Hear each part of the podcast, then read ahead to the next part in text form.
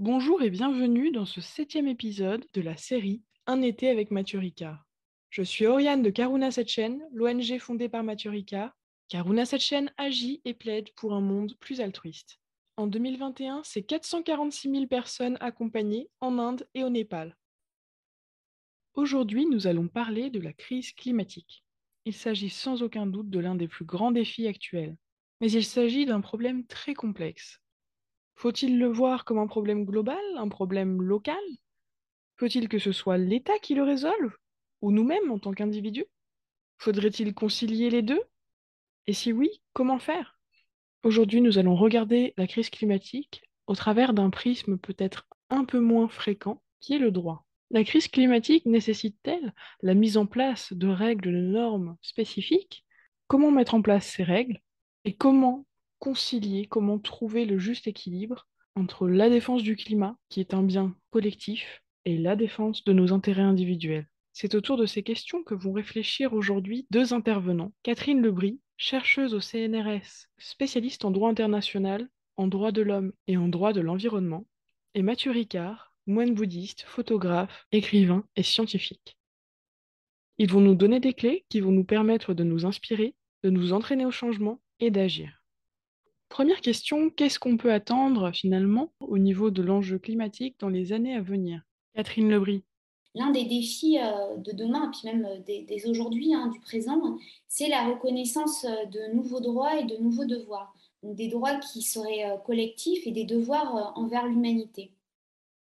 En fait, ce qu'il faut comprendre, c'est que euh, en droit, l'individu n'est pas la bonne échelle pour lutter contre ce mal global, en fait, qui est le réchauffement climatique.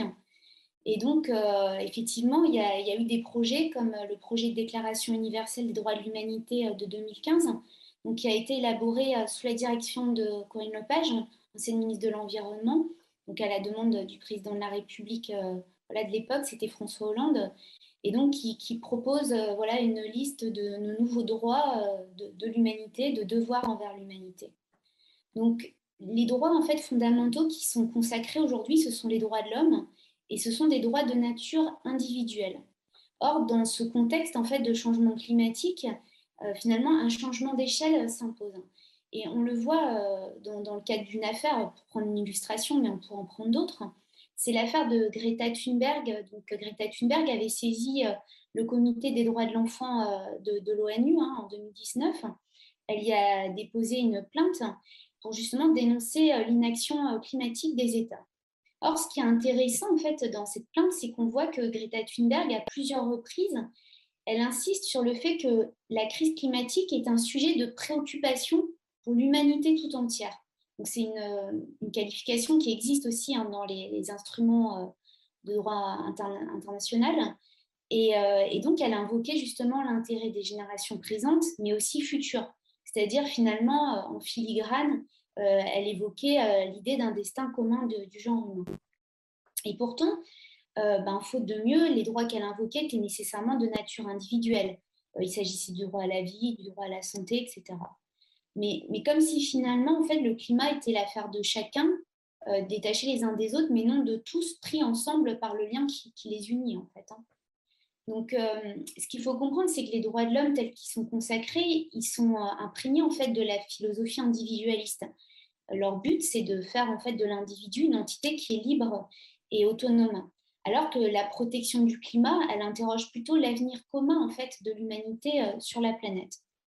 Et euh, alors, bien évidemment, il ne s'agit pas de dire que les droits de l'homme ne sont pas importants, ils sont essentiels ici comme ailleurs. Euh, c'est seulement qu'ils ne sont pas en fait la panacée à, tous les maux climatiques, c'est-à-dire ils ne peuvent pas absorber tous les demandes dans ce domaine. Donc, ils ont été pensés pour euh, répondre à certains besoins, protéger la liberté individuelle notamment, mais ils ne sont pas armés pour faire face à, des défis globaux. Et, donc, si on cherche à les étendre, le risque finalement, c'est de les diluer et de les fragiliser alors que leur importance est vraiment, euh, vraiment essentielle. Donc euh, voilà, ce qu'il faut comprendre, c'est que les droits de l'homme, ce sont des droits du, présent. Ils sont pensés pour euh, nos contemporains, pour, protéger les libertés, notamment face à l'État. Et donc, ils ne, protègent pas en fait l'humanité ou les générations futures ou même la nature. C'est-à-dire d'une certaine manière, ils font preuve d'un égoïsme générationnel. Hein c'est pas péjoratif, ça signifie juste que qu'en fait, ils ont un but, protéger les libertés. C'est leur grande force, mais c'est aussi leur, leur limite hein, finalement. D'où l'idée en fait de droit qui permettrait de protéger en même temps à la fois les générations présentes et les générations futures, puisque dans ce domaine, leur sort en fait est, indissociable. Mathieu Ricard. Peut-être pour dire quelques mots du contexte historique aussi, parce que le concept des droits de l'homme est très, euh, tel qu'il est souvent compris, très occidental, très individualiste. Et il est vrai que quand on parle de droits de l'homme, comme vous, venez de le dire, ça, s'adresse à un individu, c'est-à-dire qui est capable de savoir qu'il a des droits, de les revendiquer, et de ce fait, il ces droits doivent être respectés. Et aussi, normalement, beaucoup de philosophes, notamment ceux qui dénient des droits aux animaux, disent qu'il doit y avoir une, réciprocité. Si on n'est pas capable de... on, peut avoir des droits, sauf si on ne, fait pas nous-mêmes, on ne respecte pas le droit des autres. C'est-à-dire que les êtres... Euh, alors évidemment, ça fait aussi des êtres, des, êtres humains qui sont handicapés ou des enfants très jeunes ne peuvent pas être conscients vraiment de leurs droits, n'ont pas œuvre de réciprocité, mais ils disent oui, mais ceux-là, quand ils seront plus grands, ils pourront, ils seront capables de le faire, parce que les animaux ne sont jamais capables. Et donc, ils appliquent ce même raisonnement aux générations à venir, parce qu'ils n'existent pas en tant qu'individus, c'est une masse anonyme de personnes, et donc on ne peut pas leur attribuer des droits. Ça, c'est une école philosophique qui est assez répandue, notamment en Amérique du Nord, mais qui est très, très individualiste et centré sur la personne aujourd'hui. Euh, et voilà. Donc, mais il y a toute une autre école qui dit oui, mais il est évident que ces aides vont exister, euh, qui vont nous maudire en disant vous saviez, vous n'avez rien fait, parce que c'est clair qu'aujourd'hui on sait euh, ce qu'on fait, c'est du pur. Finalement, la question de l'environnement, ça se résume à une question d'altruisme. Et c'est le défi ultime à l'altruisme, parce que euh, pour être quelqu'un qui est devant nous et qui souffre, bon, il y a un aspect aussi euh, émotionnel, empathique, etc. Mais être altruiste pour les générations futures, notamment ceux qu'on ne connaîtra pas, ça demande, disons, une, largeur d'esprit cognitive et un, sens de l'éthique, qu'on pourrait dire, beaucoup plus grand que simplement d'être ému par un enfant qui souffre dans la rue. Donc, tous ces facteurs-là font que, effectivement, ce sont des personnes qui existeront pour sûr euh, quel que soit leur nom, quelle que soit leur identité. Et pour sûr, euh, ce que nous faisons aujourd'hui les fera souffrir. Donc, globalement, d'autres philosophes disent qu'il y a un droit naturel à ne pas souffrir de souffrances euh, qui ne sont pas nécessaires, c'est-à-dire qui ne sont pas imposées par un astéroïde ou par des choses dont on n'a aucune maîtrise, mais dont nous sommes aujourd'hui parfaitement conscients. Et en dépit d'en être parfaitement conscients, nous l'ignorons parce qu'après nous, le déluge. Euh, je me souviens avoir entendu euh, Stephen Forbes, qui est un milliardaire américain, sur la chaîne Fox News. On lui parlait de la montée du niveau des océans. Dans 100 ans, ça allait être catastrophique. Et il a littéralement dit, j'ai réécouté, j'ai noté mot pour mot ce qu'il a dit, je trouve absurde de changer aujourd'hui mon comportement pour quelque chose qui se passera dans 100 ans ça veut dire que ce monsieur, probablement n'a pas d'enfant, même s'il en a, il se fiche du sort de ses, petits-enfants, disons. Mais malheureusement, il y a des gens qui disent ça sérieusement.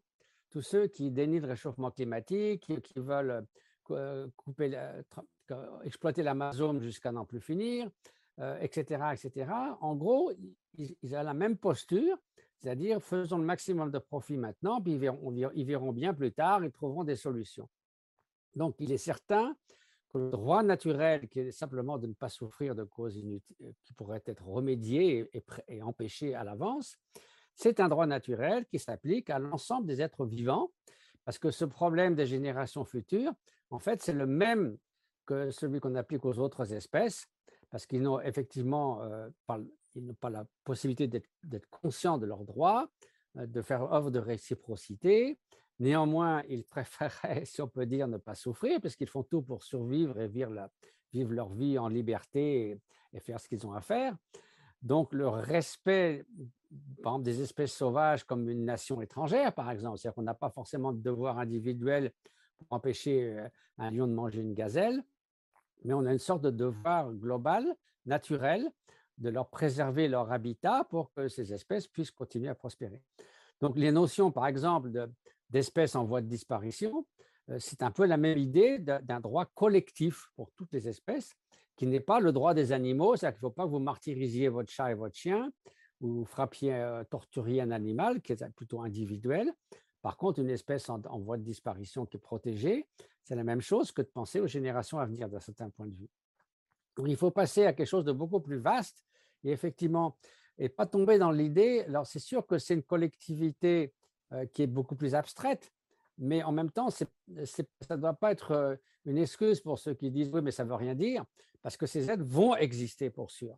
Et c'est là le point principal, c'est qu'ils vont souffrir, ils vont exister, ils seront des individus pour ceux qui s'en tiennent à la, liberté individuelle. Et pour sûr, on est la cause directe, même si on se voile les yeux, de leur souffrance et de toutes les difficultés à venir.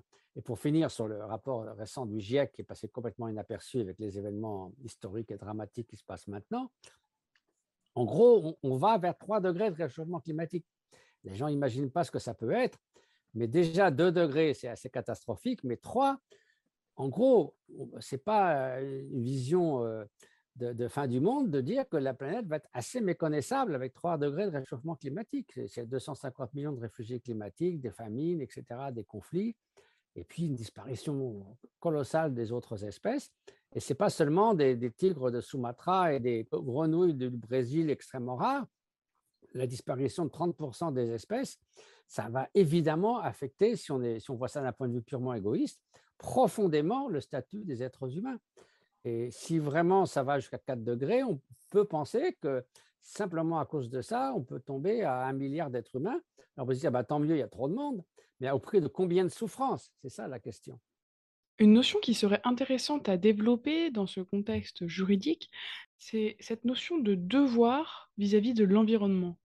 Les devoirs, euh, des droits découlent des obligations, mais les devoirs présentent une valeur ajoutée parce qu'ils se situent sur un niveau général. C'est pas juste euh, une équivalence entre des droits et des devoirs, c'est au-delà. En fait, le devoir est à mi-chemin entre le moral et le juridique. Et puis effectivement, c'est-à-dire que l'Occident moderne a beaucoup euh, défini euh, l'homme à travers sa constitution d'individu qu'on va doter de droits, alors que dans d'autres cultures, l'homme va être plutôt appréhendé au sein d'une communauté avec davantage des devoirs. Donc je crois que ces deux approches doivent être prises en, compte. Hein. Et puis par ailleurs, les devoirs sont intéressants parce qu'on désigne aussi des débiteurs on, indique euh, aux États, aux entreprises multinationales, etc., quels sont euh, leurs devoirs en la matière, et, ça, ça compte euh, beaucoup. Et voilà, donc sur la question de la justice climatique, donc effectivement, l'accord de Paris maintenant fait référence à cette notion de justice climatique, en fait, qui peut signifier deux choses. Dans, le premier sens, en fait, elle désigne une approche éthique et morale de, des changements climatiques, ou plus largement, en fait, c'est la justice environnementale de l'environnement à savoir qu'on ne va pas s'en tenir qu'à des éléments scientifiques ou purement environnementaux, mais on va prendre en compte aussi euh, l'élément humain et notamment les questions d'égalité, de pauvreté, les vulnérabilités, etc. C'est en fait, on a une approche euh, englobante hein, de la question, donc euh, c'est important. Et puis la notion de justice climatique, ça désigne aussi en fait bah, tous ces procès qui sont lancés par les citoyens pour dénoncer l'inaction climatique des, États. Et à ce niveau-là, ces procès sont de plus en plus nombreux et on a des décisions euh, intéressantes. Hein. On parlait justement des, générations futures tout à l'heure. Euh, en Allemagne, il y a eu une décision récente justement qui reconnaît euh, les droits fondamentaux des générations futures. Donc voilà, on a cette idée d'entrer en fait des générations futures vraiment dans le champ judiciaire, hein, ce, qui, ce qui est assez récent. Donc voilà, des décisions intéressantes. Euh, et, pour reprendre cette idée de génération future, moi, il me semble qu'en fait, finalement, toutes les générations se chevauchent. Elles sont liées euh, l'une et l'autre. Et, euh, donc, il y a une idée d'indivisibilité qui doit être retranscrite, en fait, dans le champ juridique. Oui, d'ailleurs, pendant que Catherine parlait, je pense finalement, je, pour relier cette, ce débat entre droit et devoir, justement, à l'individualisme un peu exacerbé, c'est-à-dire très centré sur l'individu et sur soi-même, et les devoirs sur la notion d'altruisme et de solidarité. Parce que si on se... finalement, qu'est-ce que c'est que des droits? Enfin, C'est principalement que mes droits soient respectés. Hein. Ce n'est pas tellement respecter ceux des autres. on est obligé de le faire parce que sinon ça ne marche pas. mais on est intéressé beaucoup par les droits pour soi-même être protégé des exactions des autres. Et non, vous n'avez pas le droit de me faire ça, vous n'avez pas le droit de me faire souffrir, vous n'avez pas le droit à l'habeas corpus, vous n'avez pas le droit de, de m'immobiliser quelque part sans mon consentement, etc., etc. Le devoir, forcément, c'est sortir un peu de cette bulle euh, d'être auto-centré pour se dire, alors, euh, effectivement, euh, qu'est-ce que, quelle est peut-être ma contribution à l'ensemble des, autres, mes, semblables, et aussi à aux espèces, aux autres espèces, nos concitoyens, les 8 millions d'espèces sont nos concitoyens en ce monde. Quels sont mes devoirs par rapport, vous savez, écologie, ça veut dire l'habitat, c'est la maison, à la maison commune. quels sont mes devoirs vis-à-vis des générations à venir, quels sont mes devoirs avec des gens que je ne connais pas, mais que malgré tout, leur sort compte? Et donc là, on, va précisément dans l'altruisme, et c'est pour ça que c'est un peu plus difficile, parce qu'on a, on a, on a quand même la difficulté à étendre cet altruisme au-delà de, notre cercle extrêmement proche de, personnes qui dépendent de nous, comme des enfants ou de personnes âgées ou de personnes qui nous, qui nous veulent du bien, à des étrangers et encore à l'ensemble des espèces vivantes et de l'écosystème. Peut-être faut-il se concentrer pour mieux appréhender cet enjeu climatique sur le fait que nous sommes tous liés. Et ça peut peut-être justement nous pousser à nous imposer finalement euh, des devoirs qui seraient eux-mêmes retranscrits dans le droit. Donc cette notion de devoir, effectivement, elle repose très bien aussi sur cette notion d'interdépendance. Parce que finalement, on est tous dans le même bateau. Euh, de la même façon que je ne me réveille pas le matin en disant puis je souffrir toute la journée et si possible le reste de ma vie. Euh, donc, ce n'est pas compliqué de se transporter dans l'esprit des autres et que même s'ils sont confus, même s'ils font tout le contraire de ce qui pourrait leur éviter la souffrance et leur apporter un peu de bien-être, néanmoins, ils ont cette aspiration fondamentale, même s'ils sont complètement dans le cirage quant aux moyens de le faire. Et donc, si moi, je suis concerné par mon désir de ne pas souffrir et d'avoir un, peu de bien-être, donc je ferai ce qu'il faut, j'éviterai les actions qui me nuisent à moi-même et j'essaierai d'accomplir ce qui permet de, m'épanouir dans l'existence. C'est pas compliqué non plus. On en vient très facilement à être concerné par le sort des autres et donc à distinguer ce qui va nuire aux autres dans mes actions et ce qui peut leur apporter du bien. Donc cette notion d'interdépendance est très importante parce qu'on a aussi cette tendance avec une sorte d'humanisme exacerbé, cette idée que l'homme s'est extrait de la nature, c'est extrêmement nocif du point de vue de notre engagement pour préserver la planète, pour prendre soin des autres des générations à venir, pour prendre soin des autres espèces, parce que, et puis en plus, ça n'a aucun sens. C'est un peu comme si je disais, je me suis extrait de mon propre corps. Si on fait partie intégrante de cette, de cette extraordinaire interdépendance de tout le vivant et, avec l'environnement inanimé, on peut dire, on peut s'extraire de rien, on, on, en fait partie jusqu'au plus, au plus infime de nos atomes est interdépendant avec tout le reste. Donc ça, ce genre d'arrogance, euh, euh, ça doit, ça doit s'évanouir devant la, connaissance de, l'interdépendance. On, on, le sait bien, les biologistes le savent, à quel point tous les biotopes sont extrêmement, tout est lié. Mais ça serait bon que ça passe davantage, disons, dans la, la, culture populaire, dans la perception qu'on a des choses, de de la, planète et notamment aussi des autres espèces. Parce qu'on parle de plus en plus cette idée, l'homme a réussi à ça de la nature. Mais ça, c'est, ça n'existe évidemment pas. Et ne serait-ce que pour euh, parler d'événements récents, la, pandémie ou un, virus d'un dix millième de millimètre, il a quand même fait une sacrée claque euh, à l'arrogance de l'homme qui s'est extrait de la nature. Puis c'est pas fini en plus. Euh, bah, oui, du coup, moi, j'abonde dans votre sens, c'est-à-dire qu'effectivement, il manque un outil juridique qui mettrait l'accent fait sur le lien entre euh, les membres euh, de l'humanité et les groupes humains. Hein. C'est-à-dire que l'outil juridique qu'on a, euh, ce sont les droits de l'homme qui met plutôt l'accent sur la particularité la spécificité de chacun. Après, effectivement, il ne faut pas créer de hiérarchie entre l'un et l'autre. ces deux instruments sont complémentaires et les droits de l'homme ont aussi un rôle essentiel à jouer, mais ils doivent être aussi voilà, penser en, lien avec euh, ces droits collectifs qui, permettent euh, de bah, protéger l'environnement. Hein, donc, euh. On a l'impression que c'est une notion qui est très souvent occultée par les États, par les gouvernements, et que finalement, ça ne les encourage pas à agir. Et tout ça, c'est euh, extrêmement difficile à faire admettre. Et beaucoup de gouvernements euh, résistent pour. Euh, je sais qu'il y a des pays qui, font des, qui explorent ça un peu plus attentivement, mais il y a toujours une très forte résistance parce que ça, ouvre la porte à, les droits de l'humanité, ben, l'industrie du tabac tue 6 millions de personnes par an. Ben, en gros, ça va à l'encontre des droits de l'humanité prises globalement, même si la liberté individuelle, c'est moi, si je veux fumer, si ça risque, risque ma vie, ben, ce n'est pas grave. Mais globalement, pour la société, c'est un, un moins, c'est une perte de richesse sociétale. Tous les coûts euh, de souffrance les coûts pour l'État, pour les problèmes de santé, etc., etc., qu'il y ait 6 millions, de 6 millions de personnes par an qui meurent de, euh, du tabagisme. Ce n'est pas normal. C'est autant au XXe siècle que les deux guerres mondiales réunies. Donc on pourrait dire ça va un peu à l'encontre du bien-être humain et c'est ce genre de choses qui sont nocives. Mais voilà, bon, c'est très compliqué à légiférer. Oui. Ben, je voulais vous répondre justement sur cette articulation entre droit individuel et, et droit collectif. Alors, de mon point de vue, en fait, il n'y a pas de hiérarchie préétablie, c'est-à-dire il n'y a pas une primauté nécessaire du collectif sur l'individuel.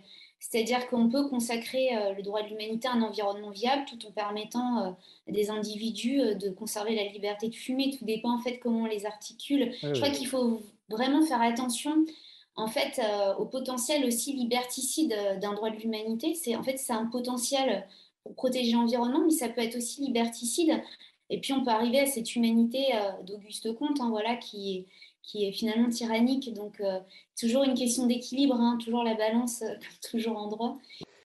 Comment on peut espérer faire fonctionner tout ça? Comment on peut légiférer vraiment l'environnement et finalement la crise climatique? Sur cette, la façon dont ça peut fonctionner, puisque c'est si difficile à promulguer tout ça. Il y a un spécialiste de l'évolution qui s'appelle Martin Novak qui a beaucoup étudié la qui est à Harvard, qui a beaucoup étudié la coopération. il y a un certain nombre de règles qui font que la coopération marche. C'est-à-dire que maintenant, aujourd'hui, on peut coopérer, un, groupe peut coopérer dans différents endroits du monde parce qu'ils ont un lien et peuvent se lier par la communication, etc. Mais pour que la coopération fonctionne, il faudrait qu'il y ait un vrai enjeu, c'est-à-dire qu'il y a une sorte de coût à, devoir coopérer ou un coût si on ne coopère pas. Donc, c'est pour le bien commun, mais il ne faut pas simplement que ça soit une simple option. Et dans les modèles qu'il a fait pour voir comment ça pouvait marcher, notamment pour euh, les résolutions des différentes COP sur euh, on doit réduire le méthane, on doit faire ceci, faire cela, il disait tant qu'il n'y a pas euh, une obligation avec éventuellement des sanctions si on ne le fait pas, d'après ces modèles, ça ne va pas fonctionner parce que euh, les gens laissent toujours euh, oui, on va le faire, et puis en fait, ils laissent couler, et s'ils ne le font pas, ben, ils se retrouvent à la prochaine COP en disant ben, on n'a pas réussi, on va le faire quand même la prochaine fois. Et donc, de ce fait, on voit bien à quel point il y a des portes de sortie, il y a une esquive, et que même si ces résolutions sont difficiles à, obtenir, euh, très vite, elles passent, elles passent à l'as parce que une fois que la conférence est passée, ben, on passe à autre chose. Finalement, il faudrait avoir une vision globale de l'enjeu climatique, mais plutôt une action locale. Donc, comment concilier les deux? En fait, euh, bah, de manière assez simple, on peut se dire que voilà, c'est la formule euh, d'Edouard Glissant, c'est-à-dire euh, agis en ton lieu, pense avec le monde, en fait. Hein. C'est considérer que finalement, tous ces droits, ces normes que, que j'ai évoquées, elles sont quand même abstraites parce qu'universelles. Et donc, euh, chacun va finalement les appréhender par le biais de sa culture euh, en fonction du lieu euh, où il se trouve. Et, c'est là, en fait, que réellement le droit prend son sens, en fait. Hein. C'est-à-dire, c'est cette articulation, en fait, entre l'universel et le local, avec l'idée que finalement, les droits et les devoirs, ils commencent vraiment à l'échelle de chacun, dans sa ville, dans son quartier, dans, le, dans le lieu de vie, etc. Euh, voilà, euh, c'est aussi sur ces idées que j'ai travaillé, c'est-à-dire l'idée que les droits ne s'exercent pas euh, dans le vide. Donc ensuite, l'action va être rapport en fait aux circonstances en fait. Hein, voilà, ça peut. je parlais des, effectivement de l'action judiciaire qui est celle que je connais le plus, mais au-delà de ça, en fait, chacun finalement dans sa vie quotidienne peut aussi contribuer à la participation, enfin la réalisation de ses droits en fait. Hein. Donc voilà. Et puis, quand je parlais d'humanité, la question, c'est finalement comment on peut représenter l'humanité. Donc il y a deux moyens. On pourrait imaginer une humanité, on va dire, centralisée sur un modèle uni, avec un gouvernement de l'humanité, avec ses représentants. Mais, le risque, en fait, de, ce mode de, de, fonctionnement, en fait, c'est le caractère hégémonique. Et puis, l'humanité, elle n'est pas unie, enfin, en tout cas, unifiée sur un plan politique, d'où l'intérêt aussi d'une humanité plurielle, c'est-à-dire avec l'idée que chaque, finalement, individu peut euh, participer à la réalisation de ses droits et chaque groupe humain. Euh, les peuples autochtones, on n'a pas parlé de, leur rôle, mais effectivement, en fait, euh, quand on regarde en droit les, entités vivantes non humains à qui on a accordé la personnalité juridique, hein, c'est-à-dire des fleuves voilà, en, Inde ou en Nouvelle-Zélande, c'est parce que finalement, ces, entités non humaines, il y avait un lien sacré avec certains groupes, les Maoris, voilà, ou en tout cas, elles avaient une dimension euh, sacrée, en fait, euh, euh, que ce soit la forêt amazonienne, etc. Donc, il y a toujours ce lien entre l'humain, en fait, qui va veiller sur la nature, et, voilà, et puis le vivant non humain. Ben oui, juste pour rebondir là-dessus, au Tibet, par exemple, il y avait beaucoup d'or, de pépites d'or dans les rivières, il y avait d'immenses forêts, mais les Tibétains ne le prélevaient pas. Ils savaient qu'il y avait de l'or, ils s'en servaient parfois pour faire des statues, mais jamais pour du profit personnel. Il disait ça, ça, ça va nuire à la, comment dire, la prospérité du lieu. Alors évidemment, après, les chercheurs d'or chinois sont venus, ils ont tout ravagé, mais il y a toute cette idée. Alors, pour revenir à cette articulation entre les deux, c'est peut-être l'idée d'un sentiment d'engagement euh, personnel ou individuel et de responsabilité universelle. Et il faut que les deux soient unis. Si on parle que de responsabilité universelle, ben, c'est des grands principes et on se dit, ben, moi, finalement, je peux bricoler dans mon coin, c'est pas trop grave parce que je suis seulement une seule personne. Si on se dit, il n'y a que mon engagement personnel, alors là, on a tendance un peu aussi à bricoler, mais on n'a pas ce sentiment d'appartenance, de partie d'un mouvement, d'un changement de culture. Et donc, il faut vraiment articuler les deux. Et ça évite aussi de se sentir impuissant. Parce que cette idée d'évolution des cultures, ça commence toujours par les individus. C'est comme un beau parterre de fleurs. Pour qu'il soit beau, il faut que toutes les fleurs soient fraîches. Et donc, en œuvrant sur le plan individuel, on participe à cette évolution des cultures qui, quand elle a pris suffisamment de, momentum, elle peut changer les institutions, elle peut changer la façon dont on agit, on voit. Et ça, c'est quand même euh, tout à fait euh, essentiel. Donc, allier le sentiment d'engagement personnel et faire ce qu'on peut, et aussi de responsabilité universelle. Et l'engagement personnel, ça permet parfois de toucher des personnes qui, a priori, ne serait pas sensible à la responsabilité universelle. Pour donner un petit exemple, il y a un environnementaliste, euh, un scientifique qui travaille au Texas. Alors évidemment, elle a beaucoup de mal parce que c'est un endroit où il y a le déni du réchauffement climatique, où ils ne veulent même pas en entendre parler. Alors, elle va dans, des conventions de, ultra-conservateurs républicains dans des endroits pour essayer de, voir comment elle pourrait toucher ces gens. Alors, dès qu'il la voit arriver, déjà, il commence par... Vous savez, nous, on n'y croit pas du tout au réchauffement climatique, etc.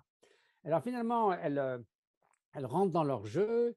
Vous avez quand même le, sens de la morale, de l'éthique, de, l'entraide, parce qu'ils ont ce, sens assez fort. Il dit, mais finalement, par exemple, bon, vous vous en fichez, d'accord, bon, parlons pas de ça. Mais voilà, aujourd'hui, le Colorado, quand même, il, est en train de s'assécher, toute votée à la sécheresse. Hein. Ah oui, ben bien sûr, c'est un vrai problème. Donc, quand on parle des gens, de ce qui les touche directement, peu à peu, on peut remonter le fil. Et oui, ben pourquoi est-ce que le Colorado s'assèche? Pourquoi est-ce que les changements climatiques se produisent au Texas et affectent les fermiers les plus conservateurs qu'on puisse imaginer? Et peu à peu, les solutions amènent à la compréhension des problèmes plus vastes. Et donc, c'est vraiment important de garder ces deux perspectives de l'action au niveau individuel et du sentiment de responsabilité universelle, si on peut le faire mettre en soi. Euh, juste pour euh, donner un peu l'essence de tout ça en conclusion, enfin de ce que mon, mon humble point de vue, hein, il semble en fait que l'interdépendance est fondamentalement liée justement à la considération de l'autre. Ah, parce que l'égoïsme, justement, c'est cette idée, je, vais construire mon bonheur dans ma petite bulle. Finalement, les autres peuvent être heureux, ça, mais ça ne me regarde pas. Je ne suis pas contre, mais c'est leur affaire. L'interdépendance, c'est que finalement, euh, c'est notre humanité commune c'est notre sentience commune avec les autres euh, espèces, les autres êtres sensibles que sont les autres espèces. Et donc, sentir que nous sommes effectivement intimement et profondément et intrinsèquement interdépendants et liés, ça donne cette notion de responsabilité, de considération de l'autre, d'être concerné par le sort de l'autre. Donc l'interdépendance, en fait, ce n'est pas simplement une constatation, je dirais, euh, de biologiste, c'est aussi ce qui est au cœur de cette notion d'altruisme et de considération de l'autre. L'épisode va toucher à sa fin. Donc nous avons vu que de nombreux défis nous attendaient, tant au niveau de la crise climatique en elle-même qu'au niveau du lien entre le droit et l'environnement. En effet, il semble que le temps soit venu de créer de véritables règles, de véritables lois, un véritable droit de l'environnement. Bien que celui-ci existe officiellement déjà, il n'est que peu efficace. En effet, il est très compliqué à mettre en œuvre, car il pose de nombreuses questions, notamment la primauté du droit collectif sur le droit de chacun, puisque le climat est un bien que l'on partage, un bien commun. La notion de devoir pose également question, et les pays ne se concertent pas forcément, ce qui fait que la considération de l'environnement n'est pas la même partout, alors que les effets du dérèglement climatique sont, eux, présents partout dans le monde.